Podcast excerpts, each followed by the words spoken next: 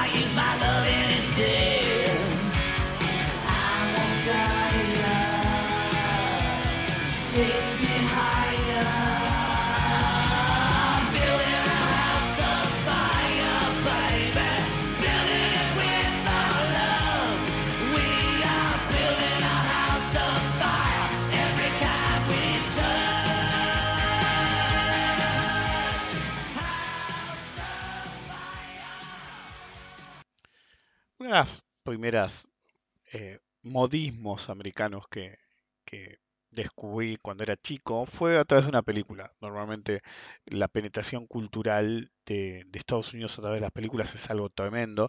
De hecho, es el modelo del, del K-pop y todo lo que es Corea eh, es, se basa en el modelo de Norteamérica. Es decir, si vos blogueás eh, cierta exposición, llamémosla artística, se llama embajada artística, la diplomacia del arte, eh, realmente generas una penetración cultural muy grande. De hecho, eh, he escuchado y tengo gente relativamente joven conocida que hasta se puso a estudiar coreano, ¿sí? Una cosa de locos. Me acuerdo que una chica que he conocido, muy chica, muy chica, es que era novia de un amigo mío que era muy joven, y Eh, era esa chica que le gustaba el heavy metal, qué sé yo, y eso, ay, el pop de coreano, qué horror, qué sé yo. Y la otra vez vi que publicaba, es decir, eh, pensar que en una época decía esto es un horror, que yo y ahora no puedo vivir un día sin, sin la, el soporte emocional que me da la banda X coreana. Es decir, es, el, el, es la claudicación total cultural acerca de la penetración cultural coreana, que es mucho más importante que en la Norteamérica en este momento. Pero bueno, en todo caso la penetración vía Hollywood de, de Estados Unidos es innegable. Y unas primeras frases, modismos, que no es que sea la primera, pero es la que más me, me pegó en su momento, era la que se conoce como Money Pit, el agujero del dinero. Ustedes tienen que entender que el verdadero problema de Estados Unidos es que se, se considera, es decir, es muy eh, mentalmente endogámico. ¿Qué quiere decir esto? Es decir, se consideran realmente el centro del mundo. Creo que alguna vez conté que a tal punto se creen la solución del planeta, ¿sí? Realmente se lo creen, que había alguien que había hecho un, no me acuerdo quién fue, pero había escrito un cuento de ciencia ficción en el cual, como lo presionaban para, para que hiciera una fórmula tipo guerra bacteriológica en la cual, o biológica, en la cual eh, se iba a hacer por una necesidad poblacional. Imagínense, es decir, uno de los temas más importantes hace veinte, treinta, cuarenta años, era la explosión demográfica, y llegamos ahora, pasaron cuarenta, cincuenta, sesenta años, y acá estábamos todavía. Pero bueno, en ese momento era muy importante, entonces, viste, no, había que hacer una criba, qué sé yo, el diez por ciento de la gente, no, el treinta por ciento de la gente creo que era, el treinta eh, o nueve de cada diez, no me acuerdo cuándo, tenían que morir, ¿ok?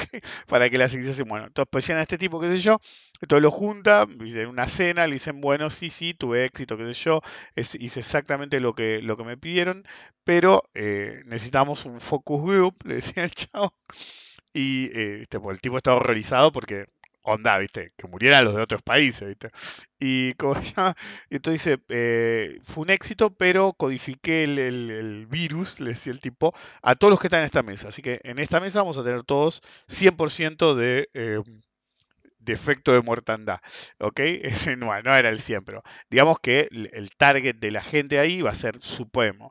Entonces el tipo, viste, cuando lo iban a agarrar, le dice, no se preocupen, yo voy a morir primero que ustedes, ya está agonizando, y le dice, aquellos de ustedes que queden en pie pueden decidir si quieren llevar adelante este plan o no. Este, en el fondo el tipo les daba la herramienta también, pero se, se hacía el checkout, ¿ok?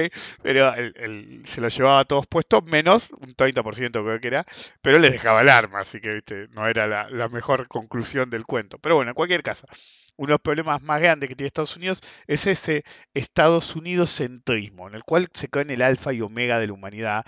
Es decir, es no quiero usar la comparación, pero en un aspecto lo es, es como la Alemania nazi eh, eh, en términos de cuando Hitler mandó a todo el mundo a buscar para justificar por qué la superioridad de la raza aria. Entonces, onda que, viste qué sé yo, hace cinco mil años, una raza imaginaria, qué sé yo, bla, bla, bla, y llegaba hasta acá y nosotros somos los elegidos. Bueno, Estados Unidos tiene algo similar, ¿ok?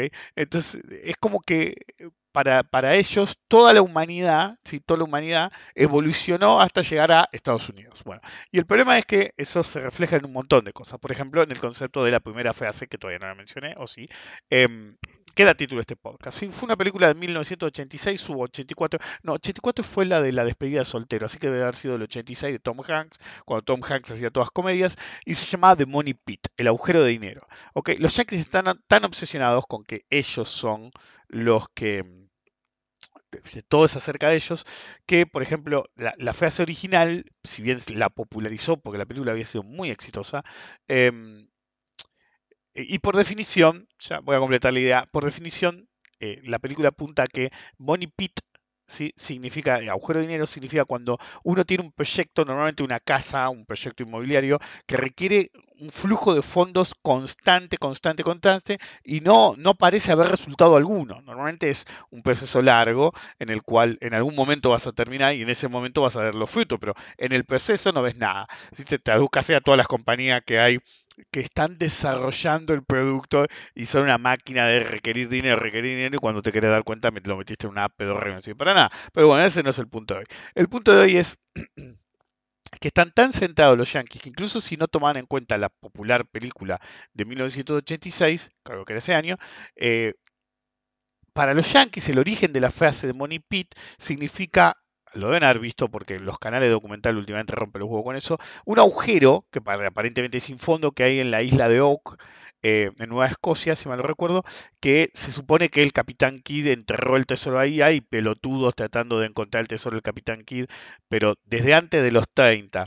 Entonces, en la revista Popular Mechanics, eso lo tuve que buscar, porque no me acordaba el año, eh, septiembre de mil novecientos setenta y seis, eh, cuando habla de Money Pit, básicamente dice que es poco claro si es así, pero usualmente se cree que se refiere al, al agujero del Capitán Kidd en el cual se gastaron varios millones de dólares tratando de encontrar el tesoro eh, que todavía no lo encuentran. De todos modos, no todo el mundo fue y puso la guita toda junta. Es decir, en realidad fueron un montón de boludos poniendo un montón de guita. Si alguno tenía éxito, este, y vieron cómo es. A mí me, se me va a dar porque soy yo, soy especial. Pero en realidad es muchísimo más vieja la frase. ¿Por qué? Money Pit significaba... en la antigüedad, de hecho, no recuerdo el término exacto en otros idiomas, pero en realidad es un, un vocablo anterior, a, incluso en inglés. Porque antes, cuando venían los bárbaros, la gente agarraba, esto lo expliqué alguna vez, no sé si acá, eh, agarraba este, y en, en las vigas fundacionales de su casa, agarraba todo el oro de la familia y lo enterraba en un lugar que básicamente tenías que tirar la casa abajo para, para buscarlo. Okay, entonces yo me imagino que durante varias generaciones la, la última frase que decía el patriarca o el último que se acordaba, che, acordate que ahí está todo el oro. Pero eventualmente ese, el problema de ese argumento es que eventualmente eh, se creía un cuento de viejo y se olvidaba y la guita quedaba ahí. De vez en cuando, y pasa cada rato en, en, en Europa, de vez en cuando van a remodelar una casa, qué sé yo, y encuentran una jarra de la época romana o griega llena de oro y más acá alguna botella llena de monedas de oro, qué sé yo, y a veces son fortunas enormes y que por ahí son más numismático actual que parece una fortuna, pero en la época que fue enterrado era aún más dinero, o que recuerden que no había tantos bienes para comprar, entonces una pilita de oro básicamente era la solución a todos los problemas y había familias hiper pobres que un par de generaciones atrás habían enterrado el oro y no sabían que estaban sentados en un montón de oro y murieron pobres o muertos de hambre porque tienen esa idea. Bueno, el Money Pit original, agujero de dinero, era un agujero en el cual vos ponías el dinero y no conseguías nada a cambio, ¿ok? Básicamente conseguías la seguridad de los fondos, pero mientras no te olvidaras que estaban ahí, pero no te generaba ningún rendimiento. Bueno, modernamente cambió al concepto de cualquier proyecto que requiera dinero constantemente sin encontrar nada. Y recuerden, no siempre es dinero, a veces es tiempo. Hoy mi mujer me decía, che boludo, hace dos años, no es hace dos años, faltan unos meses, que está en restauración la camioneta del Tider. Sí, hace el, médico, el mecánico me había advertido, había repuestos que iban a ser difíciles de conseguir, eh, y qué sé yo, y bueno, el tiempo pasa, los repuestos a veces no aparecen, Y te que esperar, ¿viste? En febrero va a hacer falta, faltan cuatro meses. Eh, pero en febrero hace dos años que le interné la camioneta para la restauración final, porque, ¿viste? Se me rompió una cosa, la arreglaba, y después saltaba otra. Entonces me cansé, me llené las pelotas, le dije a mi mujer que lo iba a hacer, y dije, ¿sabes qué? Le dije al mecánico, agarrar una punta o el donde vos quieras y fíjate todo, hasta el último tornillo, le dije. Sabía que iba a ser guita, pero más que nada era tiempo. Porque a veces el Money Pit no es acerca de dinero o que vos tengas una posición muy grande en los fondos que tenés que meter al límite que no puedas, sino a veces es tiempo, ¿ok? Y el tiempo es el commodity más escaso, mucho más escaso que el dinero. En cualquier caso, Money Pit significa que cualquier proyecto, eh, inversión o lo que sea que vos tengas requiere un flujo de fondos permanente y no te da nada a cambio por mucho tiempo. Bienvenidos al episodio número trescientos veintitrés de Rompiendo la Banca. Soy Rick Pecard. Permítanme esta semana, es tarde, son las una y cuarenta y cuatro del domingo, porque mi nena se durmió tarde y me quedé durmiéndola, así que bueno. Entonces, paciencia. Eh, así que soy Rick Pecard. Permítanme esta semana eh, hacerlos recorrer el mundo de los agujeros de dinero que en el mercado está lleno. Es decir, más bien un campo minado de agujeros de dinero en el cual hay que tener cuidado porque la mayor parte de las cosas que uno ve son agujeros de dinero y no buenas inversiones. Eso incluye los agentes de bolsa. Eh, bueno, pero estas cosas son así. En cualquier caso, recuerden colaborar con la difusión del podcast, poniendo un me gusta, un retweet, poniendo un buen comentario, haciendo un buen review, publicándolo, haciendo una pancarta y poniendo la puerta de la casa, no importa cómo. De no hacerlo pueden quedar atrapados en el pozo, pero no poniendo guita a ustedes adentro del pozo y diciendo, ¿cómo carajo voy a salir de acá? Pues es fácil, poniendo más dinero, digo, cavando. Ok. Eh, bueno, el verdadero problema es, este podcast lo iba a hacer hace tres semanas, es que Eh, en los últimos tiempos vi un par de personas, de hecho el otro día hasta me apareció un meme en el cual, no sé si lo guardé, a ver si lo guardé, eh, que estaba Thanos y estaba Gamorra, creo que se llamaba. La verdad que no voy a decir. Yo leía los cómics y me conocía todas las historias, pero cuando empecé con las películas cada vez más ridículas, realmente dejé de ver películas de cómics porque me aburrió. Ah, sí, fue hace un par de días que uno puso, eh, lo sacó de investing punto com, viste, investing punto com pone memes, sirve para eso solo, porque la plataforma es una cagada. Entonces decía, ¿did you buy the dip? Y Thanos decía, yes. How much did you make? Es decir, ¿Cuánto, per, ¿Cuánto ganaste? Menos cuarenta y cinco coma seis por ciento. Ok, bueno, esto funciona así.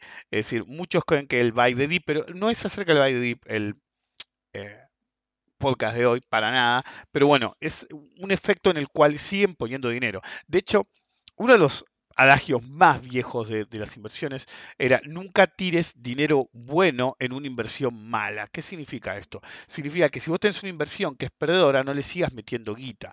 Hay muchas formas de interpretar esto. Por ejemplo, está el de la premediación, que es el centro de hoy. Pero básicamente es que la gente tiende, ¿sí? Recuerda, el Prospect Theory apunta a realmente eso, la gente es tan adversa a decir, flaco, me equivoqué o me están rompiendo el culo, por más que lo digan en Twitter, que las posiciones que son perdedoras las mantiene, ¿sí?, irracionalmente, y las que son ganadoras por ahí las cierra enseguida. Yo me acuerdo que había un tipo de esos que se hacen los superoperadores, se hacía, ¿va? Ya murió, se hacían los superoperadores de los mismos que están ahora en los cuales, ah, no, porque yo estoy a largo plazo, yo, bla, bla, bla. Las malas las bancaba, viste, le conocí operaciones que duraron diez años y terminó saliendo hecho, claro, el tipo de cambio se le movió, la inflación le hizo el culo, viste, pero no importa, viste, yo no perdí, ¿eh? Y cuando le salía una bien, boludo, ganaba cinco por ciento y le quemaba la guita en la mano, ¿ok? Entonces, el verdadero problema es que Eh, psicológicamente la gente es tan adversa a admitir un error o asumir una pérdida en que termina aguantando más las posiciones ultra perdedoras que las ultra ganadoras. Pero el problema es que al mismo tiempo son conscientes de que cuanto más bajan, más difícil que salgan hechos, entonces terminan poniendo guita. Y no es como una operación de bono. ¿Viste? En una operación de bono vos mirás el recovery rate, bono argentino es tan barato, o el bono del país que sea, está relativamente barato, es decir, o, o un país emisor que, que era Austria la otra vez, viste, había estado, qué sé yo, no me acuerdo, ciento cincuenta, Austria cien años, y de golpe está setenta, y bueno, boludo, ¿cuánto más puede bajar? Austria te va a pagar, ¿estás seguro? Son cien años, hermano. Bueno, noventa y cinco ahora. Pero bueno, el, el, el tema es, en un bono se comprende, ¿sí? Uno puede seguir metiendo guita, sujeto a que tenga guita y no sea el concepto de bolsillo payaso, que parece que tienen bolsillo payaso porque siempre ponen guita y en realidad es imposible que pongan tanta guita. Es decir, no ponen nada y solo boquean. Pero bueno, en el caso de los bonos es admisible. ¿ok? ¿Por qué? Porque tenés unos parámetros, incluso en el caso tétrico de default absoluto y abyecto, sabés los parámetros en los cuales el bono puede terminar. Entonces, dado eso, vos sabés hasta dónde podés comprar, ¿ok? Y, y dónde realmente no te conviene, ¿sí? Ok, es decir, lo digo siempre, el rey de los bonos basura te decía, si un bono sale cerca de la paridad, es más fácil que se haga mierda que un bono que está destruido, pero destruido, ¿sí? Es más difícil, te puede bajar el cien por ciento, es decir, ir a cero, pero en absoluto es mucho menos dinero. Entonces, si vos compras un bono de baja probabilidad de default, cien de paridad, es más fácil que te baje cincuenta dólares en términos absolutos a un bono que vale veinte de paridad, que incluso en el caso de default, como mucho perdés veinte. Si la gente se olvida, siempre olvido el nombre de, del chabón, pero bueno, no importa, es el rey de, lo, el, el rey de los bonos basura. El tipo hizo ultra millonario, ¿okay? A él y todos los que se metieron. El problema es que después quiso expandirse a otro tipo de operaciones, qué sé yo, porque sé que yo vivo. El problema, el, el mercado, el verdadero problema es los que se empiezan a caer vivo, ahí la cagan. Bueno, mientras se mantuvo los bonos, qué sé yo, la, era una matanza, ¿ok? Cuando se creyó lo suficientemente vivo para hacer otras cosas que yo, ahí se lo garcharon de parado y empezaron los problemas, ¿viste? Empezó a afanarle la guita a los inversores, un desastre. Pero bueno, no importa. Lo que importa es que en ese concepto era acertado. Incluso sin saber mucho, si vos tenés un bono, vos sabés que el bono es cero o cien. Puede valer más de cien y sí, sí, es muy irracional el mercado, muy hiperlíquido, por muchas razones puede ir arriba de cien, ¿ok? Eh, ahora, abajo de cero no puede ir, ¿sí? Eso es eh, evidente. Entonces uno dice, pero bueno, una acción tampoco puede ir abajo de cero. Miren el petróleo, pero bueno, digamos que no, que no puede ir abajo de cero. Ok, bueno, entonces si no puede ir abajo de cero, vos tenés límites superiores e inferiores. Entonces todo el mundo en las acciones dice, ah, pero el cielo es el límite, ¿viste? No. Si se puede ir un millón, sí, se puede ir un millón, pero la probabilidad es bajísima. ¿Ok? Entonces, lo que a algunos les gusta de los bonos es que el límite es cien. Puede ir más arriba, y sí, a veces puede ir más arriba en circunstancias muy especiales, y mucho más arriba, incluso en circunstancias más especiales todavía. Pero el hecho que sea cero cien, como si fuera un oscilador, hay gente que dice, no, mejor no, ¿viste? Porque ya sé que es más difícil de perder, pero ¿viste? No, no piensan que pueden multiplicar el dinero, ¿ok? Cuando en realidad, si vos compras un bono a veinte, treinta de paridad, vas hasta triplicar el dinero. Es más difícil conseguir números mucho más bajos de treinta, veinticinco en un bono que eventualmente te pague.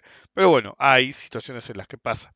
En cualquier caso, en términos absolutos, cuando vos tenés un bono cerca de la paridad, ¿sí? Dependiendo del recovery rate, bueno, pongan el recovery rate que ustedes quieran, de cien al recovery rate, hay una distancia larga, ¿ok? Ahora, de veinte, treinta, cuarenta, cincuenta al recovery rate, hay una distancia menor.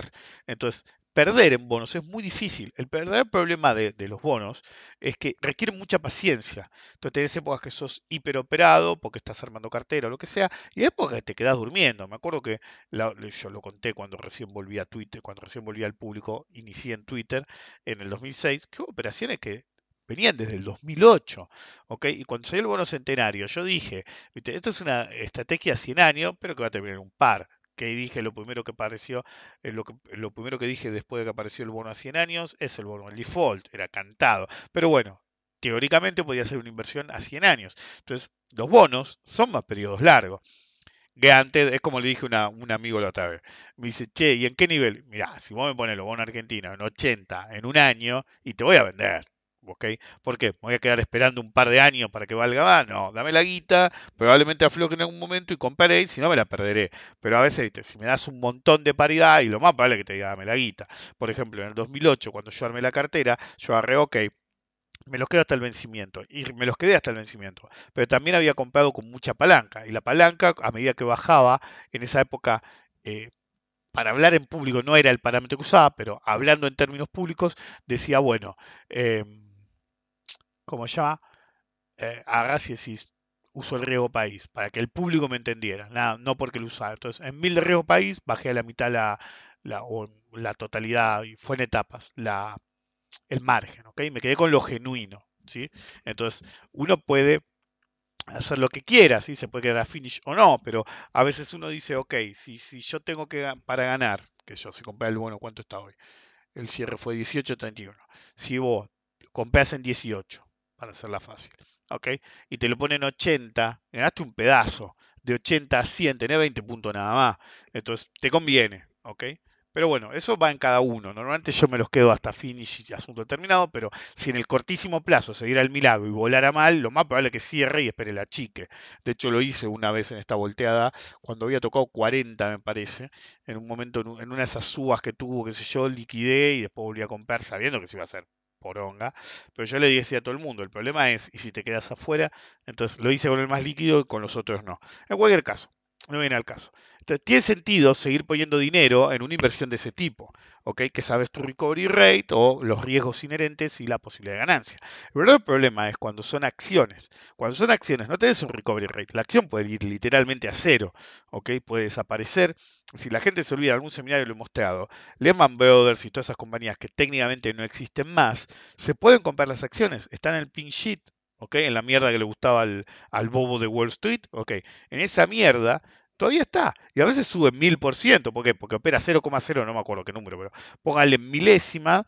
Y a veces por X razón, alguno se manda alguna, qué sé yo. Y cuando te querés dar cuenta, subió a un centavo y boludo, fue una matanza. El, el, la liquidez te la debo, pero el punto es que en variaciones porcentuales tienen variaciones enormes, porque es como las crypto sheets, básicamente, que no va, valen diez milésimas, entonces cualquier movimiento que la lleve a un centavo, que parece nada, tu guita se recontra remultiplicó. Las criptoshits son más líquidas que Lehman, obviamente, pero bueno, eh, para que entiendan que pueden ir a cero, pero en realidad siguen dando vuelta ahí, lo cual es peor. Yo me acuerdo que un conocido trader que se cree jovato, que se cree el superoperador de, de opciones y qué sé yo, una vez me mostró la cartera y me dijo, en esto se me convirtió en los cien mil dólares. Y tenía, creo que no sumaba cien dólares. Había puesto cien mil dólares y no sumaba cien. Tenía acciones que valían milésima y no operaban nunca más. Que yo, pero claro, te quedan en la posición y ¿qué vas a hacer ahora? En esa época no había comisiones libres, entonces básicamente nadie desarmaba esas porongas porque era más alta la comisión que lo que ibas a cobrar. Ahora que hay cero comisión, en algunos papeles, algunos liquidaron esas posiciones y recuperaron guita. Me acuerdo que, que él me debe estar escuchando, es decir, un cliente que, que está conmigo hace muchos, muchos, muchos años, tenía Río en Argentina, Santander Río, y no me acuerdo por qué, le digo, boludo, salí de ahí, qué sé yo, y en determinado momento le quedó un pucho y me di, viste, porque no, no vendió a tiempo, y le digo, uh, ahora la comisión, qué sé yo, y la otra vez, qué sé yo, en dos mil dieciséis hicimos un tomando, qué sé yo, y yo siempre contaba la anécdota que le habían quedado un pucho de acción a un conocido, y sabes que todavía las tengo, me dice, no tenía razón, todavía la tengo, habían pasado diez años. Okay. Bueno, no importa. Iba a dar un vuelto porque había logrado vender algo y le habían quedado esas, pero bueno, no importa. En cualquier caso, el verdadero problema del Money Pit es en las acciones, ¿okay? Porque del mismo modo que es válido seguir metiendo dinero en, en renta fija, ¿okay? Y es válido eh, seguir metiendo dinero si es una estrategia de creación de cartera, cartera perdón, en algún activo viable. El verdadero problema es que muchos hacen de la promediación, ¿sí?, una religión. Aunque ustedes tienen que entender que en la antigüedad había dos métodos. Está el método piramidar, y el eh, que ahora es mala palabra por el tema de las pirámides, pero bueno, es otra cosa. Está piramidar o promediar. Jesse Lieberman era un piramid, piramidador, si vale el término. ¿Qué significa? Había una posición, leen Reminiscences of a Stock Operator, y él, si, si cuando él compraba, no, por más poco que fuera la plata, el mercado no, no seguía para arriba, ¿okay? Él no compraba más. Entonces, un piramidador siempre compra para arriba. En parte era una razón de la época. Se, se llamaba Justo Margin. Los márgenes eran tan bajos, pero tan bajos, que con mil dólares te podías armar una posición de un millón de dólares piramidando. Pero tenías que piramidar, ¿okay? El sistema, de hecho, uno dice, ah, bueno, pero no funciona más en ninguna parte del mundo. De hecho, en algunas partes del mundo el sistema de piramidación está vivito y coleando. Por ejemplo, en Argentina. En Argentina, en vez de tener un sistema de margen, tenemos un sistema de deuda. ¿Okay? El sistema de caución es un sistema de deuda, no de margen. Entonces, ¿cómo funciona el sistema? Si vos compras por cien lucas, ¿okay?, y lo que compraste realmente sube, si vos tenías solamente cincuenta lucas para hacer la cuenta rápido, pues nadie te da ese nivel de caución, pero para hacer la cuenta rápido, si vos habías comprado cien lucas poniendo cincuenta tuyas y cincuenta de préstamo al cien por ciento sobre tus cincuenta, cuando vos llegás a una cotización, una evaluación de ciento cincuenta mil, ¿ok? Si te, te libera equity.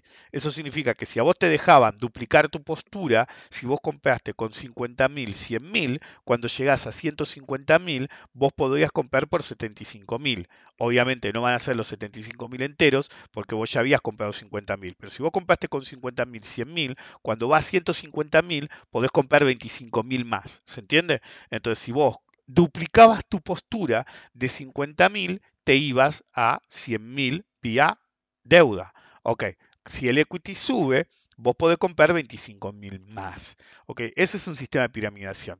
Los sistemas de piramidaciones siempre gustaron mucho al sistema en sí porque siempre hacía subir el mercado. De hecho, está escondido, ¿sí?, en el sistema norteamericano el sistema de piramidación, que es el de Buying Power. Buying Power es una forma disfrazada de permitir eso. Entonces, vía Buying Power, vos tenés diez mil dólares, te dejas, si tenés un Buying Power de cuatro, que es lo normal en algunos brokers, vos podés comprar por cuarenta mil dólares si las acciones que compras son margineables. Ahora, si el mercado sube, ponle que duplicás la posición, ¿ok? Y vos con diez mil compraste, para hacer mal y pronto, cuarenta mil, si se te va a ochenta mil la posición, vos podrías tener una posición de cientos, de cuatro veces más, ¿ok? ¿Se entiende? Entonces, vos vas comprando para arriba. En una era de hiperliquidez, easy money, motherfucker.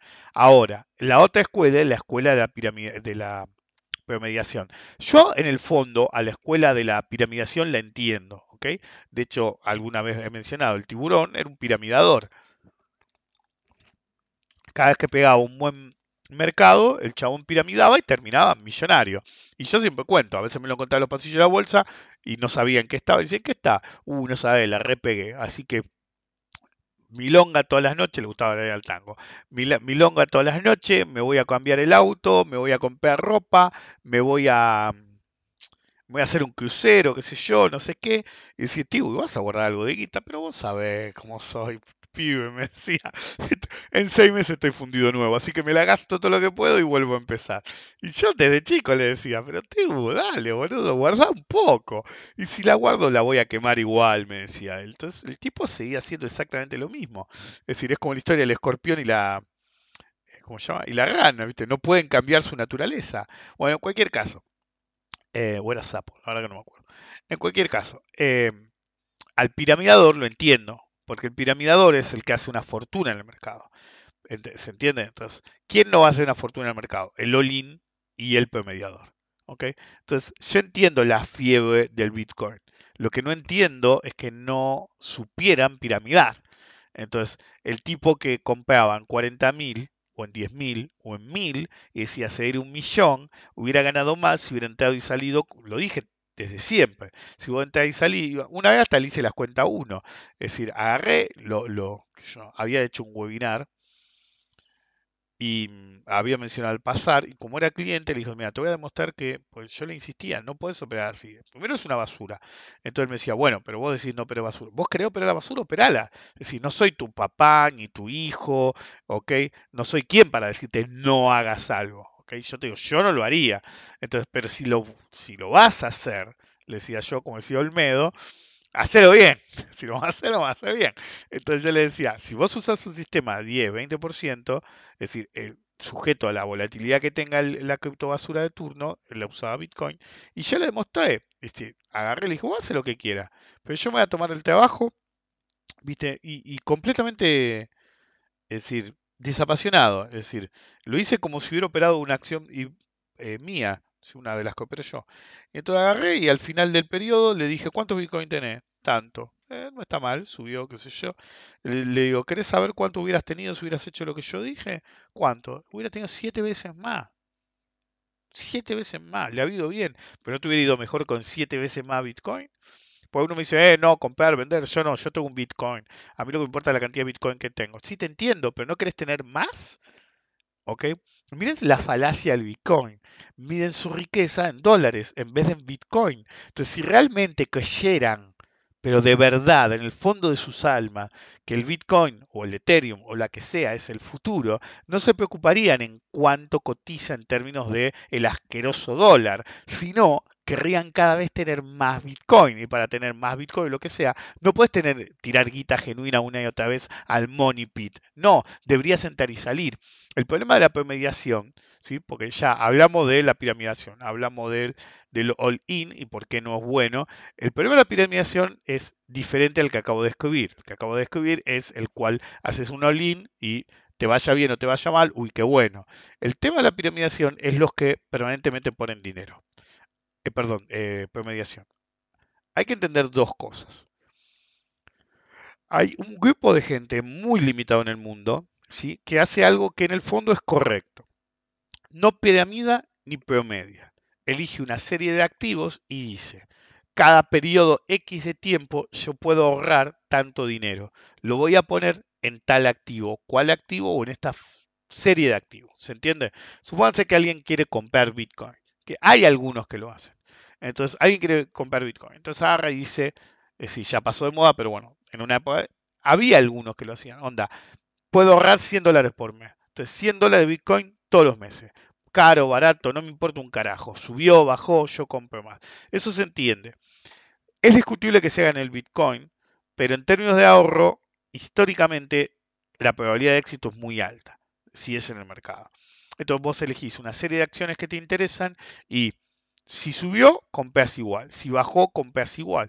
Podés mirar, la gente que hace eso normalmente no es muy sofisticada, pero no es mal en si no va a haber un V WAP o hacer el promedio ponderado de compra, pero lo que hace es ni piramida ni promedia. Simplemente ahorra en un activo X. Es decir, que es tan válido como ahorrar en tu moneda local o en dólares. ¿Okay? Es exactamente lo mismo. Uno puede hacerlo en bono, puede hacerlo en un activo X que le interesa una acción. Lo que no lo puede hacer es en derivados. Y lo que no debería hacer es hacerlo en criptobasura. Pero bueno, cada uno, como dije, yo no soy el padre de nadie. Yo te puedo decir, mira, eso no va, pero si querés insistir en eso. Yo alguna vez conté con el... el hablé del... del usurpador de cuerpo que estaba obsesionado con Pesur, pero no podía ir todos los días a la bolsa. Y como yo iba todos los días, me dijo, che, me haces el favor, dale, vamos y vamos con la ganancia. Yo dije, te lo hago, no hay problema, pero olvídate la ganancia, qué sé yo. Y, ¿cómo se llama? Entonces, como él no iba, te le dijo Horacio, que yo operaba con Horacio hace años, che, Pablo, te voy a meter las órdenes. Bueno, dale. Entonces, como él sabe que yo soy un ejecutor, y si vos me das X parámetros, como es amigo mío, agarré y le dije, cada vez que tocaba, tenía mi Excel, en una parte tenía lo de él, en, en el resto de las partes eran mías, ¿no? Pero hay una que era de él. Entonces llamaba y decía, che, tiene que comprar tantas que yo te... Y todos los días, pero a él lo que le interesaba no eran las partes que yo compraba, lo que le interesaba era que yo a rajatabla iba a vender y recomprar en niveles específicos sin importarme nada. ¿Ok? Él lo que quería eliminar, no solo que no iba siempre a la bolsa, sino que él a veces decía, uy, tengo que vender, y mejor no, porque está subiendo. A mí me chupaba todo el huevo, con mi posición, con la de él, con la de cualquiera. Es decir, si hay que vender en X, se vende en X, ¿ok? Si vos compraste a uno y tenés que vender a uno veinte, tenés que vender a uno veinte, ¿ok? Si tenés el culo que podés vender más caro, joya, ¿ok? No voy a perder la oportunidad, pero en uno veinte se vende. ¿Viste? Si, si está a uno veinte y parece que va a irse a uno treinta, no importa, vos tenías que vender en uno veinte, estás cotizando en uno veinte y le tenés que dar uno veinte. Es decir, si algo me ha caracterizado como en términos del éxito que he tenido a través de los años en el mercado, es decir, fue eso, no mi nivel de posición. Mi nivel de posición a veces es sobrenatural, todo el mundo lo sabe. ¿Viste? Alguno puede venir, pues son los sábados, se pasaron todos los de Ogone, ¿viste? Y uno decía, eh, eso es el vende humo, eh, lo bloqueé, chao, ni le discutí. Sí, sí, sí, siga comiendo pepino, por favor, elixir de pepino por el ojete y chao. Ok, pero bueno, el punto es, en mi nivel de posición es por todos conocido, incluso por mis enemigos, pero si algo me hizo exitoso en el mercado, no fue eso, sino mi disciplina. Mi disciplina extrema en la cual si tengo que vender en tal nivel porque el plan decía que tenía que vender, voy a vender en tal nivel. No me va a importar nada. Voy a cerrar. No importa las perspectivas, no importa el análisis. ¿Por qué? Porque uno, y esto los que más me conocen hace más años, lo saben. Si el plan era vender en uno veinte, no importa que el análisis diga se va a ir uno cuarenta. El plan era vender en uno veinte. Si podés vender en uno cuarenta porque hubo un gap o que de un día para otro justo... Una vez me pasó, me acuerdo, una vez me pasó más, pero en un caso específico me acuerdo que yo tenía que cerrar toda la posición en un número X. ¿Ok? Póngale uno veinte para hacerla fácil. Me anoto el uno veinte, ¿viste? Llega al final del día, nada. Pero era uno veinte operado, pero yo era el último de los uno veinte. Nada. Se operó en uno veinte, nada, nada, nada. Se operó poco en uno veinte, volvió a bajar, fue. Yo estaba anotado en uno veinte. Al día siguiente, me tenía que vender uno veinte, arrancó en uno cuarenta, le di con un caño. Pero ya estaba la hora del uno veintiuno, yo estoy en uno cuarenta, la mierda, uno cuarenta, dame. ¿Okay?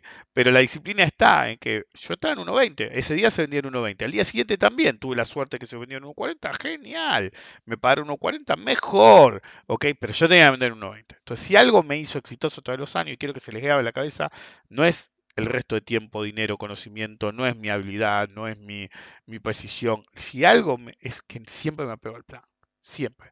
Si no importa lo que pase, yo siempre digo, si el plan me genera dudas, hay una sola salvaguarda, cerrar y replantear el plan, pero nunca se modifica el plan en movimiento, ¿ok?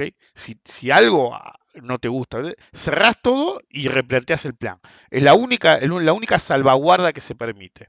La única. Y si usa poco, tiene que ser una situación límite. Si no, el plan es todo. Si vos no te pegás al plan, la vas a cagar. Te puedes ir bien una vez, dos veces, te, pero la vas a empezar a cagar crónicamente. Cuanto más la cagues, más nervioso te pones, más operás, más la cagas. ¿Ok? Entonces, si ustedes quieren saber cuál es mi secreto, mi secreto fue siempre la disciplina. Siempre. ¿Okay? Vos podés ser un operador de mierda, tu señal es una cagada, tu análisis es una chota bárbara, pero con money management, meditación de cartera y una disciplina extrema, vas a ganar igual. Es así nomás. ¿Okay? Vas a ganar igual. Porque si tenés una estrategia de money management, incluso las operaciones perdedoras, las vas a capear y cuando gane va a ganar más, asunto terminado. Por más que yo me acuerdo que una vez expliqué cómo... El verdadero problema, hasta lo expliqué en un podcast me parece, tu, el verdadero problema de todo el mundo es que cree que un sistema de trading que, que tiene el setenta y cinco por ciento de, de éxito automáticamente significa que vas a ganar ese, el setenta y cinco por ciento de las veces. ¿Okay? Onda que es un número mágico. Y en realidad todo cambia. Porque si vos tenés una buena herramienta de Money Management, vos tenés que factorear eso. Entonces si vos el setenta y cinco por ciento de las veces que ganás, ganás, por decir un número, absoluto, dos, y el otro veinticinco por ciento, vos perdés uno, vas a generar un radio riesgo-beneficio, que cuando metés eso en la ecuación, y se puede, estoy en cuantitativo, más bien análisis cuantitativo de la, del Equity Core, vas a, eh, vas a darte cuenta que no tenés una posición del setenta y cinco por ciento, sino más cercana, depende de cuántas operaciones haya, depende de unos cuantos factores. Hice un ejemplo, creo que se llama Por el Pancho y la Coco, un episodio muy viejo, en el cual si vos factoreas eso, en realidad te das cuenta que la probabilidad de éxito es superior, porque ganás más cuando ganás y perdés mucho menos cuando perdés y tenés un radio riesgo-beneficio más favorable. ¿Okay? De hecho, el criterio de Kelly apunta a eso, al, al término de cuánto ganás cuando ganás, cuánto perdés cuando perdés. ¿Okay? Es una sobresimplificación, obviamente, y está en algún podcast. En algún momento ya he hablado de todo tantas veces que eh, me llama la atención que tenga tema para hablar y no tengas que contar todavía. Eh, algún día se me van a acabar, bueno, volveré a empezar. En cualquier caso, he repetido temas en algunas ocasiones o anécdotas en algunas ocasiones. El hecho persiste. El verdadero problema que tienen algunos es que en vez de tomar esa postura, si sí, recuerdo, uno puede piramidar, uno puede meter guita todo el tiempo, uno puede hacer all-in, ¿sí? El que está ahorrando es el que mete guita todo el tiempo, y otro es el que mete una operación, se empieza a hacer mierda y en determinado momento es quedarse esperando indefinidamente o volver a meter dinero. ¿Okay? El problema de la promediación es que es un money pit. Ustedes tengan en cuenta eso. ¿Saben cuál fue el pico de popularidad del Bitcoin? Fue cuando estaba en el máximo de todos los tiempos. ¿Sí? En el máximo de todos los tiempos, ¿sí? Todo el mundo quería Bitcoin. Todo el mundo. Me acuerdo que ya había aflojado bastante. Valía, nunca me olvidé del número, valía cuarenta y tres mil dólares en ese momento. Es decir, venía en baja. ¿Okay? El máximo del Bitcoin, no sé cuánto fue, sesenta y dos mil. A ver, lo voy a buscar, no sé qué tan rápido lo voy a poner, porque a veces estándar. Si no voy a la router, se lo voy a quedar. No, fue rápido. sesenta y nueve mil trescientos cincuenta y cinco. setenta mil, para redondear. ¿Okay? Total, hay tanta fuente de datos que probablemente pasó. Okay. En la primera baja que hubo, en la primera baja que hubo, aguantó un poco en la zona cuarenta y dos mil, cuarenta y tres mil. Me acuerdo patente, ¿sí? Ha habido a sesenta y cuatro mil, sesenta y cinco mil, se hizo mierda, volvió. La euforia por el Bitcoin, todo el mundo te hablaba de Bitcoin, insoportable. Yo voy a guardar el auto, y me paro un conocido, pero onda, ¿viste? Casi lo pongo, literal. Pues, ¿viste? Era como Bar buscando un alma, ¿ok? El capítulo que busca un alma, cualquier alma me sirve, la tuya. ¿Okay? De golpe me para uno, ¿viste? En la penumbra, un par de metros que yo ya estaba para ponerlo y digo, ¿qué haces acá a esta hora? No, porque estaba ahí, qué sé yo, boludeando en el auto, qué sé yo. Le digo, ¿y me vas a parar a esta hora, boludo? Es muy tarde, era como las doce de la noche. Una de la mañana, hacía un poco de frío. Creo recordar que hacía un poco de frío. Y me dice... De la nada, es decir, ni, después de que pasó eso, ni, ni hola, ni...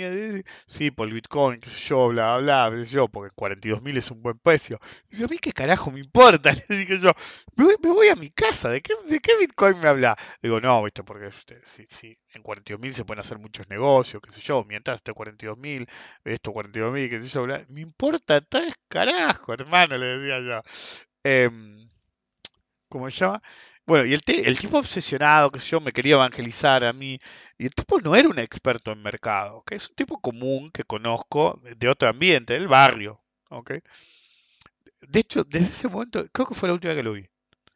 Eh, creo que hablamos por mensaje un par de días después, una semana después, dos semanas después, y no hablamos nunca más. Eh, no sé en qué andará, lamentándose supongo. Pero el tipo estaba convencido que cuarenta mil era el número. El número, cuarenta mil era el número. Hoy está diecisiete mil setecientos ocho, diecinueve mil, no sé cuántos, diecinueve mil ciento cincuenta y cinco, de vuelta a la zona de diecisiete mil. Okay. Yo me acuerdo cuando estaba cuarenta y tres mil y todos pensaban que estaba baratísima, había que comprar. Los boludos diciendo buy the dip, buy the dip, buy the dip. ¿Por qué? Porque les había funcionado un montón de veces. Okay. Entonces, el verdadero problema del Money Pit es que los activos que se transforman en un Money Pit pasa esto. En determinado momento, esto lo he hablado con gente cercana. Tu verdadero problema en un activo basura es, primero, tenés que entender por qué apareció el activo basura. La única razón por la que el Bitcoin existe no es porque el supuesto jamonés, ese pelotudo, inventó el Bitcoin. Era un ejercicio matemático, ¿ok? Nada más, una idea, ¿sí? Pero tuvo la suerte de que la Fed empezó a imprimir dinero a lo bestia. Entonces, el dinero tiene que ir a algún lado, eso lo expliqué mil veces. Entonces, en el frenesí monetario que pasó, había guita para todo, entre ellos criptomonedas, N F Ts, you name it, you name it, ok, y el you name it hizo que apareciera ahí, ok, el frenesí monetario se acabó, la tasa de interés sube, se retira dinero del sistema, ya no hay guita para todos y para todo. Eso significa que eso combinado que, como el Bitcoin no repunta, pasó de moda, literalmente. Si los lados del evangelismo del Bitcoin volvieron a ser evangelismo del Forex y de las opciones binarias. ¿Okay? De nuevo. Kiyosaki volvió con el tema de la plata, viene rompiendo la bola con la plata hace quinientos millones de años. Y lo que no entiende es que la plata es súper abundante y es un metal precioso menor, que no tiene gran valor. ¿Okay? Están tratando de imponer la plata desde los hermanos que armaron el quilombo con el oro y la plata, que fue a fin, la otra vez lo conté, ahora no me acuerdo, finales de los setenta, principios de los ochenta, que fue el máximo absoluto del oro. Ok, desde esa época, hace cuarenta años, quiero contar el verso de la plata. La última vez que la plata fue relevantemente importante como para que subiera fue en la década del sesenta, cuando Estados Unidos te emitía dinero, ¿sí? Que tenía una, una bandita dorada o plateada, que eran convertibles a plata u oro. Esa fue la última época que hubo algún tipo de importancia relevante en términos de inversiones. La plata va a ir y va a venir, pero nunca fue el metal precioso, ¿okay? Es superabundante y ese es el primer problema, ¿okay? Pero en cualquier caso, vos tenés el Bitcoin y de golpe empieza a bajar y pierde moda. Como yo le decía a algunos amigos míos antes que pasara en moda, lo peor que le puede pasar a esta basura es que pase de moda. Entonces queda un montón de gente atrapada en un activo y es gente que no quiere vender. Entonces, si vos no querés vender y ya tenés lo que querés, ¿quién compra? No tenés gente nueva. No tenés gente nueva. El que quería comprar todo lo que podía comprar ya lo hizo. ¿Ok? Todo lo demás, recuerden, todos los boludos que se fundieron, las noticias que hubo en su momento, qué sé yo, son gente que operaba en ultra palanca. ¿Por qué? Pues ya no podía pagar un Bitcoin. O no le interesaba, querían hacerse millonarios en la moda, subirse a la ola, usar hiperpalanca porque se creían suficientemente hábiles como para vencer a alguien con ultra palanca. Nadie le gana al mercado con ultra palanca. Ya es difícil ganarle al mercado normal o con un poco de palanca. Con ultra palanca todos. Por eso son bucket shops, te dan la ultra palanca porque saben que vas a quemar la cuenta y las tus órdenes ni pasan, papá. Todos los derivados que hay en esos esos Eh, bucket shops, agentuchos o como lo quieran llamar, pero son bucket shops, no ven el mercado, son intra intrabroker, porque saben que todos van a volar la cuenta tarde o temprano. Entonces directamente les regalaste tu guita, se las o la que agarraste de otro, se la transferiste al broker chanta. Eso es lo que hiciste. ¿Ok? Entonces el verdadero problema de activos como el Bitcoin es que todos hicieron buy the dip, pero no hicieron buy the dip, hicieron money pit. Siguieron metiendo guita en un activo que seguía en franca decadencia. Entonces de setenta mil se te fue a la zona de diecisiete mil. No son dos mangos, chicos. ¿Cuánto tiene que subir el Bitcoin para que recupere? Estoy hablando del Bitcoin como podría haber hablado de un montón de compañías con relaciones similares. El verdadero problema de meter dinero en un money pit es que después, ¿cómo salís del agujero? ¿Ok? Porque si de buenas a primeras, póngale para hacer la cuenta rápido, está diecinueve mil ciento cincuenta y cinco el futuro cerrado, estoy tratando de arrancar el Refinity para, para ver la cotización, va a tardar un rato, para ver la cotización de fin de semana del Bitcoin en sí, porque opera, lo, lo único ventajoso es que opera todo el tiempo. ¿Okay? Si uno quiere ver, hasta yo tengo el gráfico ahí, porque es algo que se mueve cuando nada más se mueve, todo lo miro. Es una cuestión de completitud en la cual ves algo moverse cuando nada más se mueve. Entonces vengo a la oficina, uy, mira, algo se mueve, ¿ok? Pues ni el Forex se opera en ciertas horas. En cualquier caso, si vos redondeás a veinte mil, ¿ok? Necesitas que suba el trescientos por ciento, un poco menos, el trescientos por ciento para quedar ganando un poco. Es un paquete guita, chicos. No son dos pesos. Es una puta fortuna, ¿ok? Entonces, si tenés que hacer que suba tanto solamente para quedar hecho, estás en el negocio equivocado. Realmente la cagaste, y no un poco, la recontra cagaste. Quiero que les quede bien claro. ¿Sí? La gente que hizo eso, la recontra cagó. Porque no es tan fácil dar vuelta a algo así. ¿Ok? Esto lo he visto durante toda mi vida. Gente que se casa con algo, ese algo se hace torta y después creen que se va a dar vuelta.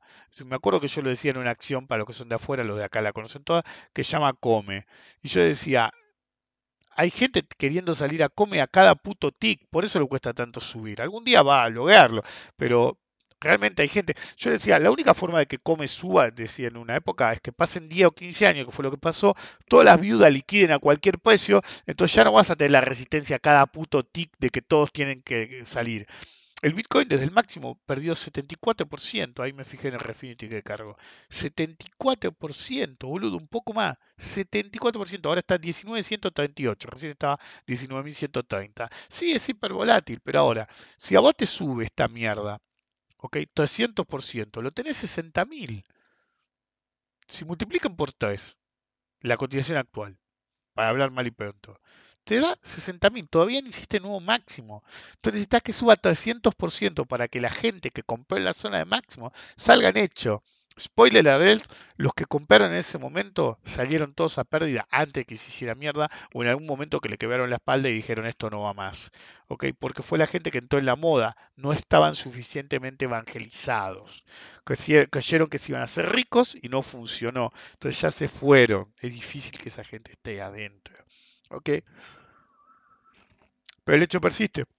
Un montón de gente hizo money pit ahí y por ahí hasta estás ganador. ¿Ok? Pero ¿cuánta guita pusiste? Díganme, ¿cuánta guita pusiste? Póngale que alguien, y nadie, muy poca gente lo va a hacer. Es decir, un amigo mío, ¿ok? Esto creo que nunca lo conté. El primo o el hermano me lo presentó la otra vez en una charla virtual, justo estaba en la casa, ¿viste? Hicimos una llamada en teleconferencia porque me quería consultar algo y me tenía que mostrar, porque lo tenía escrito, es decir, tenía tipo planilla, pero no digital, me lo tenía que mostrar, entonces hicimos justo el primo estaba ahí, o el hermano, no sé quién carajo era. El hermano no era, porque el hermano lo conozco, el primo, el primo segundo, el sobrino, no sé quién carajo era. Bueno, el flaco es una ballena. ¿Ok? Yo dije, nada, anda a cagar. Que el chabón giró, se logueó y me mostró, no sé, quichicientos bitcoin. Entonces yo le pregunté, ¿cómo tenés quichicientos bitcoin? Y los miné cuando te salía un... No, no era un bitcoin por hora, ¿no? Pero tenías una máquina fuerte y boludo, tenías Bitcoin a cagar. Y el tipo, en vez de venderlo, fue bastante vivo. Fue un consejo del hermano, primo, que carajo sea, conocido mío, que le dijo, no liquides todo, quédate algunos, liquida otros y anda viviendo. El tipo tiene ochocientos bitcoin. Y me dijo, algún día lo voy a vender todo, pero qué sé yo, tengo tanto que fue. ¿Ok? Entonces hay gente que tiene un montón, pero lo que me dieron a entender los pocos que hablé que tienen cercanía con esas ballenas, es que todo lo hicieron igual, nadie fue y puso una torta. En realidad quemaron, que yo, había un conocido que me contó que un conocido de él estaba en la universidad y había agarrado el departamento de, de computación, viste, al principio, cuando nadie chequeaba y nadie sabía qué hacía, y como algunos en alguna vez hacía el proyecto SETI, bueno, agarró y puso todo el departamento de computación de su universidad a minar Bitcoin a nombre de él.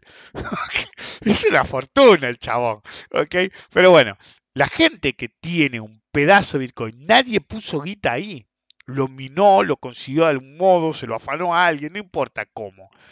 La persona que realmente puso guita ahí, contado con los dedos de las manos, habían puesto una casa o lo que sea.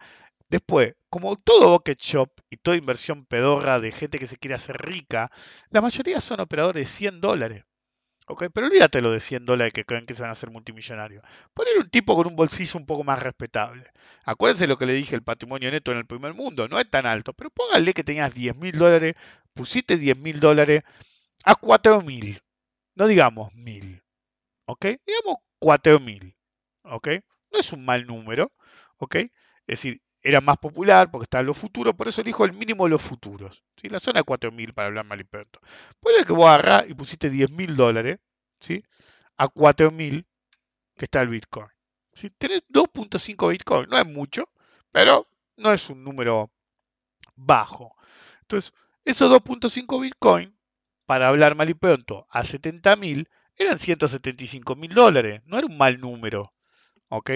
No era un mal número. Hoy, ¿cuánto está? Dijimos diecinueve mil ciento veinticuatro. Voy a hacer la cuenta. cuarenta y siete mil dólares. De ciento setenta y cinco mil dólares estás en cuarenta y siete mil. Te hicieron el orto. ¿Seguís arriba? Seguís arriba, sí, sí. De diez mil tenés cuarenta y siete mil dólares. Pero lo que no vas a lograr...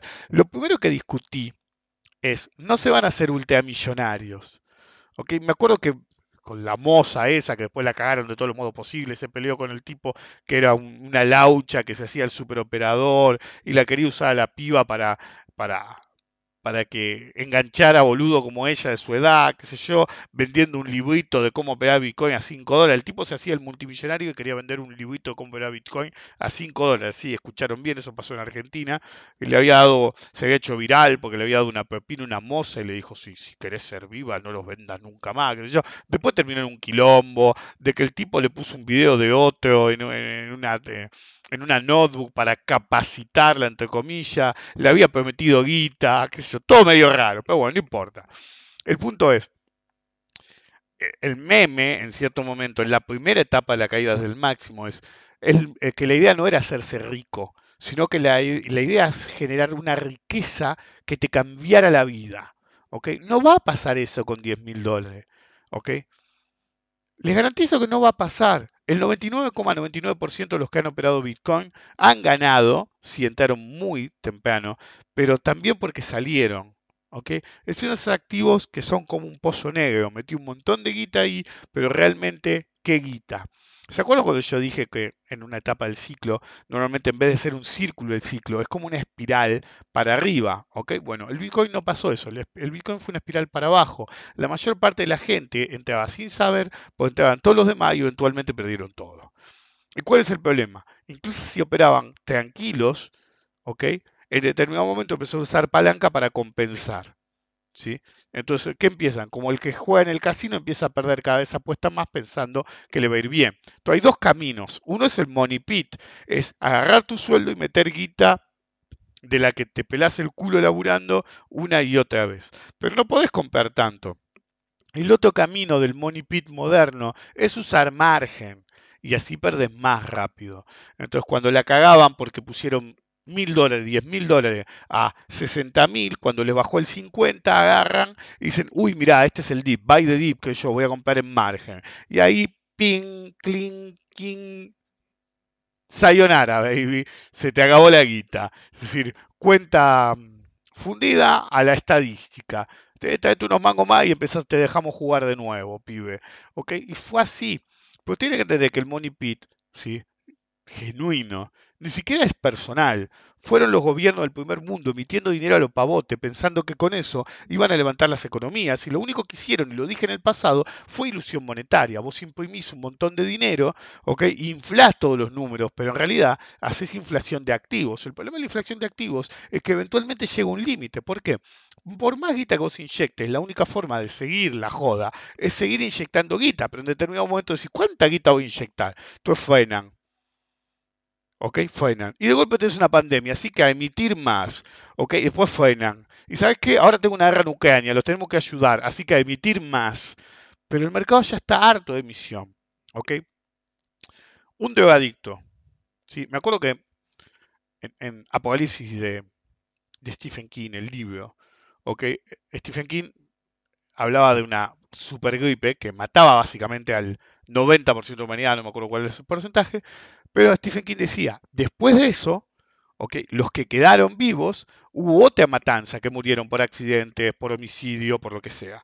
Todo, todo el mundo quería aprovecharse de todo el mundo. Por ejemplo, Stephen King contaba que eh, una mina que era eh, homofóbica, si pensaba que todo el mundo la quería violar, qué sé yo, estaba sentada en su porche con una escopeta y, viste, pasaba un tipo que no la quería violar, que, viste, no había visto a nadie en semanas, viste, le dice, le dice, hola, pum, le pega un tiro en el pecho al chabón, a la mierda, uno menos.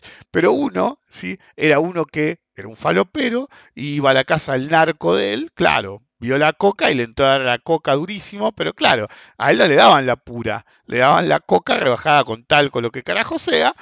Y claro, le reventó el corazón y quedó ahí. ¿Okay? Entonces, lo que decía Stephen King es, en realidad, es como, si había muchos crímenes violentos, es verdad, la mayoría ma moría por, por no entender qué hacía, por pura ignorancia. ¿Okay? Entonces, el cuerpo del mercado aguanta cierto nivel de droga, pero en determinado momento no aguanta más. ¿Cuánta más le vas a poner? Y eventualmente tenés que retirar la guita porque empieza a aparecer la inflación. La teoría monetaria moderna es una mentira. No voy a, a, a explayar en ese punto, pero el punto ¿cuál es? Hoy, ayer, un seguidor mexicano me preguntaba cuál fue la obsesión, ¿sí? de, de, del gráfico que yo puse de Estados Unidos, la tasa de referencia de Estados Unidos versus la tasa de inflación. Y él me decía, pero es que están obsesionados con la tasa positiva. En el primer mundo siempre están obsesionados con la tasa positiva, pero el problema no era la tasa positiva. El problema es que es como un médico medieval. Subís la tasa porque decís que controla la inflación. Y lo que controla la inflación es que metas la economía en una recesión. Entonces, es como la promediación, pero al revés. Cada vez tenés que subir más la tasa para destruir más la economía y que así se aplaque la inflación y digas, ah, mirá, tenía razón. ¿Cuál es el problema? La tasa de referencia actual está superior al nivel del dos mil diecinueve, la escala del dos mil diecinueve que después se derrumbó por la pandemia, pero está muy por abajo del nivel de dos mil siete. Ahora tienen un problema. Piensen en esto. La cantidad de guita que se emitió fue tan monstruosa, pero tan monstruosa en todo el mundo, que vos podés subir la tasa todo lo que quieras, pero tenés dos fuerzas que contrarrestan. Una es todo el dinero que hay dando vueltas, más todo el multiplicador monetario que hay dando vueltas. Vos no retiraste todo eso, retiraste una parte. Eso es expansivo. Si bien lo más expansivo, esto lo expliqué alguna vez que yo hice mi research al respecto, si bien el nivel incrementado de la base monetaria y la oferta monetaria son, eh, llamémoslo, positivos para la economía, lo que es realmente positivo es la velocidad, no de circulación del dinero, sino de emisión del dinero. ¿Okay? Entonces, vos podés haber emitido un montón, pero no dependés de la cantidad de dinero que emitiste, sino de que sigas emitiendo. ¿Okay? Para que una economía siga subiendo, no podés dejar de emitir nunca, porque lo que hace subir no es el nivel de la base monetaria y la oferta monetaria, sino la emisión en sí. Cuando bajás la tasa de emisión, la economía se empieza a estancar, el mercado se empieza a estancar. ¿Okay? Ahora, vos encima la empezaste a reducir, pero hay una diferencia. En economía, como en finanzas, pero particularmente en economía, hay fuerzas de poder asimétricos. ¿Qué significa? Para expandir una economía, lo que tenés que hacer vía monetaria es emitir dinero. ¿Okay? Entonces se supone que una oferta monetaria y una base monetaria grandes son alcistas, pero lo que es realmente alcista es que cada vez la incrementes más. Como vos no le incrementás, ya no va a subir la economía. ¿okay? Que tengas una base monetaria enorme y una oferta monetaria enorme, la reduzcas o no, no va a seguir siendo alcista. El dinero ya está en el sistema y ya fue a donde tiene que ir. Pero las fuerzas son asimétricas. Cuando vos quieras subir la tasa sin haber retirado el dinero antes y vos querés ahogar la economía vía subir la tasa, porque en realidad esa es la realidad, lo que pasa nunca te lo van a decir, es decir, ustedes se creen que no saben lo de la Fed, que están destruyendo la economía, si hasta algunos analistas o gente que sabe un poco lo dice abiertamente, lo que estás haciendo es matar la economía para bajar la inflación, pero claro, eso no se puede decir, lo que te dicen es que subo la tasa para bajar la inflación porque el efecto de que el dinero vaya a tasa en vez de a... Lo que vos quieras, la narrativa que vos quieras, pero la realidad es que subís la tasa para ahogar la economía y al ahogar la economía debería bajar la inflación, pero tu problema es que las fuerzas monetarias son asimétricas y si bien una base monetaria y una oferta monetaria enormes no pueden hacer subir la economía per se porque no estás emitiendo sino retirando el sistema, cuando vos querés ahogar la economía y bajarla subiendo la tasa no funciona, no funciona. ¿Por qué? Porque el efecto neutral del dinero ya emitido hace que la economía no afloje tanto. Entonces se agarran la cabeza y dicen, ¿cómo puede ser que el empleo en Estados Unidos siga alto? ¿Cómo puede ser que tengamos este nivel de inflación, pero los resultados manufactureros sigan siendo buenos? Pero al mismo tiempo las compañías pierden. Entonces ese descontrol que parece haber, esa dicotomía o esa, más bien esa disociación entre los resultados de las empresas, cómo le va a la economía, la tasa y el, el nivel de, de base monetaria, oferta monetaria, es algo que vengo diciendo hace años. Emitiste tanto que generaste una dislocación en todas las, llamémoslas, por algunas son y otras no, identidades económicas, como se conocen. Entonces, no podés seguir emitiendo, entonces no podés seguir empujando la economía al alza, pero emitiste tanto que cuando querés destruir a la economía, ese efecto positivo que hubo de tanto dinero circulante, ¿sí?, logra contrarrestar tu efecto de subir la tasa para ahogar la economía y bajar la inflación. Entonces, aparecen números que vos decís, ¿cómo puede ser? ¿Cómo puede ser que el desempleo no haya subido mucho? ¿Cómo puede ser que el... el sector manufacturero siga al palo? ¿Por qué? Porque sigue habiendo un montón de dinero circulante, pero al mismo tiempo hay empresas que empiezan a perder guita a los pavotes. ¿Por qué? Porque hay una dislocación, ¿sí?, provocada por el exceso de hiperliquidez. Para que la economía mundial vuelva a la normalidad, deberían deshacer toda la pelota de hiperliquidez que hicieron. De hecho, dado que pasaron como catorce años, hasta podrían dejar el primer Q E. Si la primera parva de hiperemisión, podrían dejarla, pero tenés que bajar todas las demás, todo lo que emitiste a lo pavote. Y eso no lo van a hacer, no lo pueden hacer. ¿Okay? Alguien recordaba, me decía hoy o ayer, vi el comentario en Twitter que me decía, vos ves lo que pasa hoy y aquel seminario que hiciste en la de burbuja fue como una precuela. Correcto, fue como una precuela. Y en esa época yo decía, hay dos formas de sacar la guita del sistema. Destruyendo la economía, retirándolo del sistema masivamente o parando de imprimir y básicamente generar una estanflación, que es lo que está pasando. ¿Okay? Todavía no está la parte de estancamiento, pero va a ir, y hacer que el crecimiento poblacional empiece a absorber el dinero. Cuanto más crezca la economía, más capacidad tiene de absorción. Por eso yo siempre no soy partidario de las políticas de ajuste. A veces se fueron al carajo y hay que ajustar, pero la política de ajuste no es una buena idea, porque lo que haces es reducir el tamaño de la torta para... Eh, controlar la situación, y lo mejor es hacer que la torta sea más grande para que se reparta en mejores partes. ¿Ok? Creo que la analogía es válida. Entonces, yo siempre soy partidario de expandir la economía sin emitir dinero para que el dinero en exceso que fue emitido sea absorbido por el tamaño de la economía en sí, en vez de reducir la emisión y reducir la economía.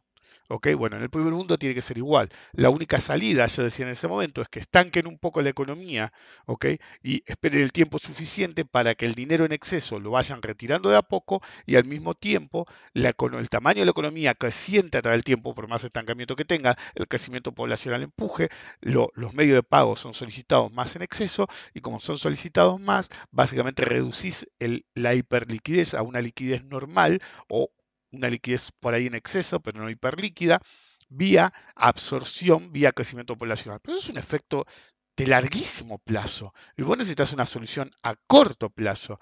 A corto plazo tenés que reducir. ¿Qué haría yo? Esto lo dije hace un tiempo, no sé si en un webinar o algo, o en un podcast. Es simple. La mayor parte de la hiperliquidez, okay, fue enchufada contra deuda. Es decir, lo que tendrían que hacer los países que tienen, por ejemplo, ¿qué tiene Japón de deuda? ¿sesenta por ciento? Bueno, es fácil, boludo. A medida que venzan, no hagas rollover. ¿Okay? Si vos tenés, en el caso que tienen papeles corporativos, ¿no? Si vos tenés una pila de papel corporativo, ¿okay? Y sos la Fed, cuando venzan, ¿okay? Hacé que se evapore la guita, boludo. ¿Okay? Compensala para que cada vez haya menos guita. Disminuí el tamaño del quilombo vía no renovación de lo que vence. ¿Okay? Entonces te vence una letra de diez años. Que venza, pagala, punto. Emitiste dinero. ¿Okay? ¿Se entiende? Entonces lo que tenés que hacer es reducir el tamaño del balance, pero de todos lados en Estados Unidos. Y al mismo tiempo podés dejar... Eh, la primera etapa de la hiperliquidez. Pero el problema que tienes ahora es que es un money pit. El money pit es tirar más tasa al agujero negro de la economía norteamericana. Es decir, ¿qué dije al principio? No es solo dinero, también es tiempo. Bueno, también es tasa. La tasa es el tiempo del dinero, por así decir. Algunos lo ven como el precio, yo lo veo más como el tiempo del dinero. Un tiempo-precio, si lo prefieren. ¿Okay? Entonces, si vos seguís subiendo la tasa, no vas a tener efecto porque tenés hiperliquidez. Si no retiras un poco de dinero del sistema, vas a tener que subir la tasa a los niveles de los ochenta. Es decir, con una tasa en tres coma veinticinco, no vas a combatir una inflación de ocho coma veinte. Que fue la última medición. Ni en pedo. Con el nivel de hiperliquidez que tenés, tenés que poner la tasa arriba de cuatro, arriba de cinco. Y recién ahí, recién ahí, por ahí podés compensar un poco las fuerzas inflacionarias que ya generaste. Porque unas fuerzas inflacionarias no las podés apagar. Costo de transporte, problema energético, falta... El otro día hablaba con un cliente del campo y me decía, creo que era el maíz, me decía, no sé... que yo recuerde, nunca tuvimos una situación de maíz como la que tenemos hoy en Argentina, en la que prácticamente no se sembró un carajo, ¿ok?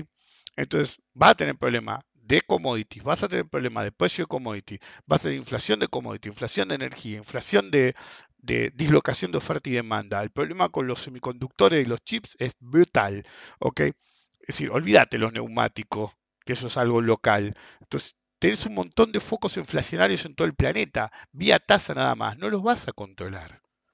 ¿Ok? No los vas a controlar. Por el mismo tiempo hay tanta clase media, media alta, que puede seguir gastando a los pavotes. Vos podés ahogar la economía y la gente va a seguir consumiendo. Es decir, believe me, vivo en Argentina. El otro día me fui de fin de semana largo y la costa estaba hasta las pelotas mal, boludo. Pero hasta las pelotas mal. ¿Ok? En algunos lugares... que yo me moví, no conseguías estacionamiento a cuatro cuadras del centro, en lugares chicos, ¿ok? Entonces, en el medio de los yuyos, al lado de un pino, te tenías que estacionar a cuatro cuadras. Nosotros estábamos cerca del centro y básicamente íbamos caminando, porque que hacía veinte metros y ya tenía que estacionar, boludo. ¿Ok? La playa, la costa estaba explotada, y uno dice, pero la gente no tiene para comer, la inflación, qué sé yo. Y sí, boludo, veía, yo me decía, fui solo al, al mercado a comprar algo para cocinar. Y le digo a mi mujer, no sé, no sabe, estaba, estaba una cheta y yo, no, no sabes, estos precios no son, son impagables, boludo, no se puede vivir así. Y yo decía, qué barato está todo, boludo, está más barato que en el barrio. Y lo, los chetos, ay no, este país es inviable, qué sé yo, mientras iban con el termo Stanley abajo el brazo. Yo también voy a comprar un termo Stanley, todos merecen un, un termo Stanley, pero dejate de joder, flaco. Es decir, pudiste ir a la playa del trader, eh, es decir, es un lugar relativamente caro. Hoy me mandaron una captura de Sherman diciendo, qué locura, Cariló.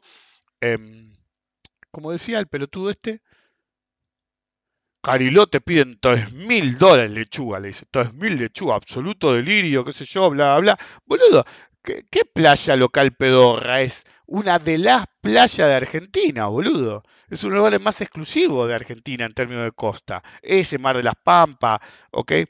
Y sí, a mí me cotizaron dos mil seiscientos dólares, boludo, quince días. Es lo que vale, hermano. ¿Okay? Es así no va. Es decir, ahora, quería ir a las Toninas, como dijo él, anda a las Toninas. Es un poco más económico, obviamente, ¿ok? Entonces, a mí lo que me asombra es el chetaje que no entiende esto. Es decir, vivimos en el mundo que hacemos todos, todos. ¿Okay? Entonces, la mayor parte de la gente que hace el mundo el peor lugar posible, la que más se queja de cómo está el mundo. ¿Okay? Cuando uno tira dinero bueno en malas inversiones, todo va a salir mal. ¿Okay? Incluso si generás dinero out of thin air, como dijo Powell, como dijo Bernanke en su momento, como decía el mismo Greenspan. Ni siquiera lo imprimimos. Decimos, en tal cuenta hay mil millones de dólares. Ni siquiera lo imprimen. ¿Ok? Es decir, porque le decían, pero eso es dinero de los contribuyentes. No, no, lo fabrico de la nada, le decía Powell, que lo dijo Bernanke antes, que lo dije no me acuerdo quién antes, que hasta alguna vez lo dijo Greenspan. ¿Ok? Si crean dinero de la nada, dicen, ¿sabes qué? Ahora hay tantos miles de millones de dólares. Ok, punto, listo. Ok, bueno, el problema es cuando querés dar vuelta a eso. Entonces, lo que hacen es crear dinero de la nada y tener dinero bueno, porque lo crearon igual, a algo malo. En el dos mil ocho se debería haber dejado que vean un montón de compañías y en Estados Unidos en particular, salvarle las papas a la gente que iba a perder la casa. Salvaron compañías, ¿okay? Con un moral hazard enorme, que habían corrido riesgos enormes que no tenían que correr. Y la gente que hizo todo dentro del sistema perdió la casa. Y asunto terminado. O familias que sacrificaron una casa para mantener las de, las de los otros dos. Yo me acuerdo que en un documental unos padres explicaron que rifaron su casa para que su hijo pudiera mantener la de él y se fueron a vivir al, al, al sótano del hijo, boludo. Porque el hijo no había hecho nada mal, pero cagaste. Y al mismo tiempo, como dicen algunos, tampoco es que la tasa se fue al carajo, pero Estados Unidos vive tan al límite de endeudamiento que te sube un poco la tasa, la hipoteca de treinta años sube un poco, sigue en niveles que no son muy altos para lo que es el mundo entero, y ya le cagaste la economía un montón, que viven paycheck to paycheck. Tirar dinero bueno en inversiones malas, no importa qué inversión sea, siempre es la receta para el desastre. A veces es dinero, a veces es tiempo, a veces es tasa, de acuerdo al nivel que nosotros estemos en, en, en el food chain, en la cadena alimenticia, ¿okay? Y nuestras posibilidades. Vivir muy por encima de las posibilidades siempre es un problema, pero tirar dinero bueno que nosotros ganamos, que nos costó ganar, ¿okay? Sea que estás hace más de treinta años en el mercado o que vas todos los días a laburar, ¿ok? Yo en una época dormía cuatro o cinco horas por día, y estoy hablando de diez años, y ahora duermo ocho horas, pero por ejemplo, es sábado a la noche, perdón, sí, sábado a la noche, son las dos cuarenta y cuatro de la mañana y estoy grabando hace una hora y diez el podcast. Nadie me manda, podría ser un podcast de diez minutos, ¿ok? Pero tengo una verborragia extrema a veces. En cualquier caso, eh, ahora me lo gané y por ahí te duermo diez horas por día. A veces duermo ocho nada más, pero las duermo cambiada, porque yo tengo que estar, no importa por qué, hasta las tres, cuatro de la mañana yo estoy laburando, ¿ok? Por ahí sí, me levanto al mediodía, pero hasta por ahí le, duermo menos que alguien que tiene horarios más normales. Es decir, yo el otro día tenía algo que hacer eh, con número de afuera, qué sé yo, hablando con gente de afuera, y terminé a las cuatro y media de la mañana, ¿ok? cuatro y media de la mañana. Entonces, pito y flato de yo, me acosté a las cinco, ¿ok? Después me levanté a la, a la mediodía para comer y me dormí dos horas más a la tarde. Pero cuando hiciste la cuenta, dormí seis, siete horas. ¿Sí? Y por ahí alguien que tiene otros horarios duerme diez. Nadie me manda, nadie me manda. Es mi horario, mi forma de vivir, qué sé yo, lo que sea. Pero lo que voy es, si vos haces lo que sea que tengas que hacer para ganar dinero, no lo rifes en algo que está saliendo mal. ¿Ok? Recuerden, uno puede hacer piramidación, promediación, all-in, o ahorro perpetuo. El ahorro perpetuo es válido. La piramidación es un sistema viable. Lo que no es viable es hacer all-in, eh, pero la piramidación. All-in o promediación. La promediación es la madre de todos los desastres. ¿Cuántos buy the dip vas a hacer? Es como el meme sobre el Bitcoin, que no sé de qué película es, no la vi, en la que están en una iglesia y está uno sonriendo adelante y hay uno apuntándole en el arma eh, que dice buy the dip. Y, sí, y hay uno apuntándole a la cabeza que dice the real dip. Sí. Y había otro apuntándole al otro por la cabeza que dice the next dip. Y después había un francotirador a cincuenta metros de actual dip. Decía, ok, y seguiste tirando guita, seguiste tirando guita y se hicieron el ojete. ¿Ok? ¿Y cómo responde la sociedad moderna? Más memes. Menos meme, más ganancias. Ese debería ser el lema. Menos meme, menos festejada de meme, más seriedad. Porque esto es por guita, flaco. Si la cagás, rifás tu futuro y el futuro de tu familia. Nos vemos la próxima. No tiren di- dinero en el agujero de turno.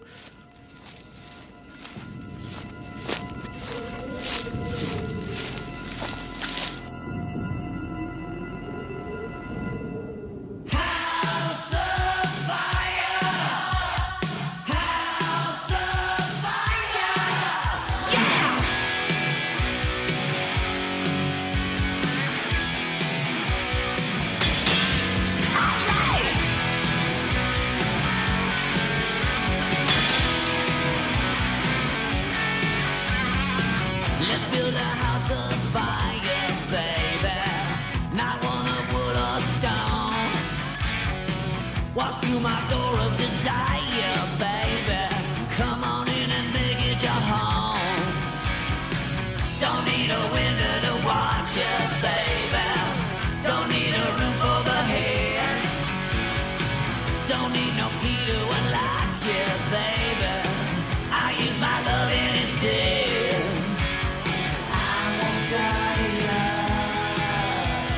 See you.